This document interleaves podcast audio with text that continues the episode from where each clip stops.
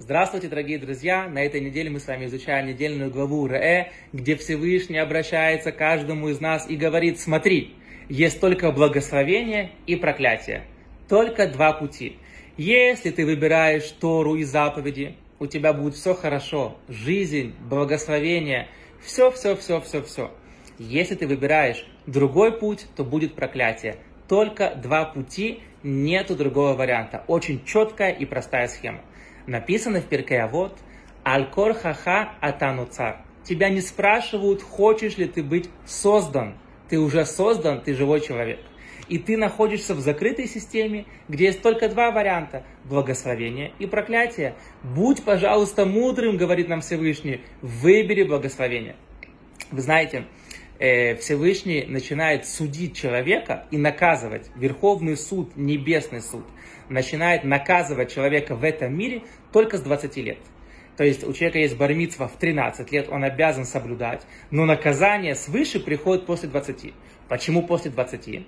Потому что у человека после 20 лет вырабатывается префронтальная кора головного мозга, которая отвечает за аналитику. То есть я могу посмотреть в будущее. Если я сделаю такой-то, такой-то поступок, будет такой-то результат.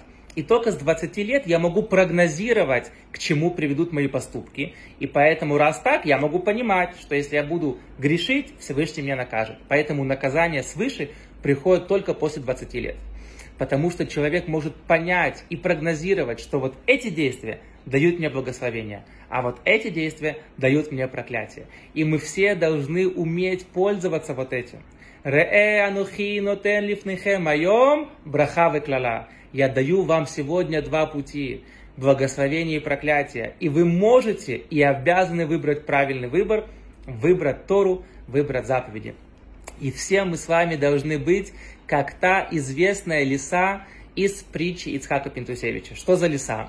Э, рассказывается, что один раз лев после большой-большой пьянки, гулянки ночной идет утром по лесу и от него очень дурно пахнет. Он ловит волка и говорит, волк, от меня плохо пахнет, а ну скажи.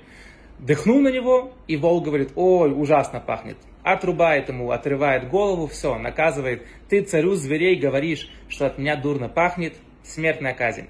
Ловит зайца, заяц, от меня дурно пахнет или нет? Дыхнул на него, а заяц уже видел, что было с волком. И говорит, нет, прекрасный запах, господин лев. Отрубает ему голову, ты что, врешь царю зверей льву? Идет он дальше и ловит лису. Говорит, лиса, ну как от меня пахнет? Лиса говорит, дорогой лев, царь зверей, я бы с удовольствием ответила бы на твой вопрос, но я сегодня, у меня заложен нос, я не могу чувствовать запахи. Мудрая, мудрая лиса умела прогнозировать ситуацию. Она понимала, что ответа правильного нету, и лучше промолчать. Прогнозировать ситуацию. Каждое наше действие приводит к какому-то результату. Нельзя оставаться нейтральным. Мы не можем сказать, слушай, Всевышний, я в это не играю. Ты так не можешь сказать. Аль-кор хаха царь. Ты уже создан, ты уже в игре. Имей, пожалуйста, мудрость выбрать правильный выбор. Давайте выбирать браху. У нас начинается месяц Элуль. Это самые-самые светлые дни в году. 40 дней милосердия. Пускай Всевышний даст нам хороший месяц Элуль.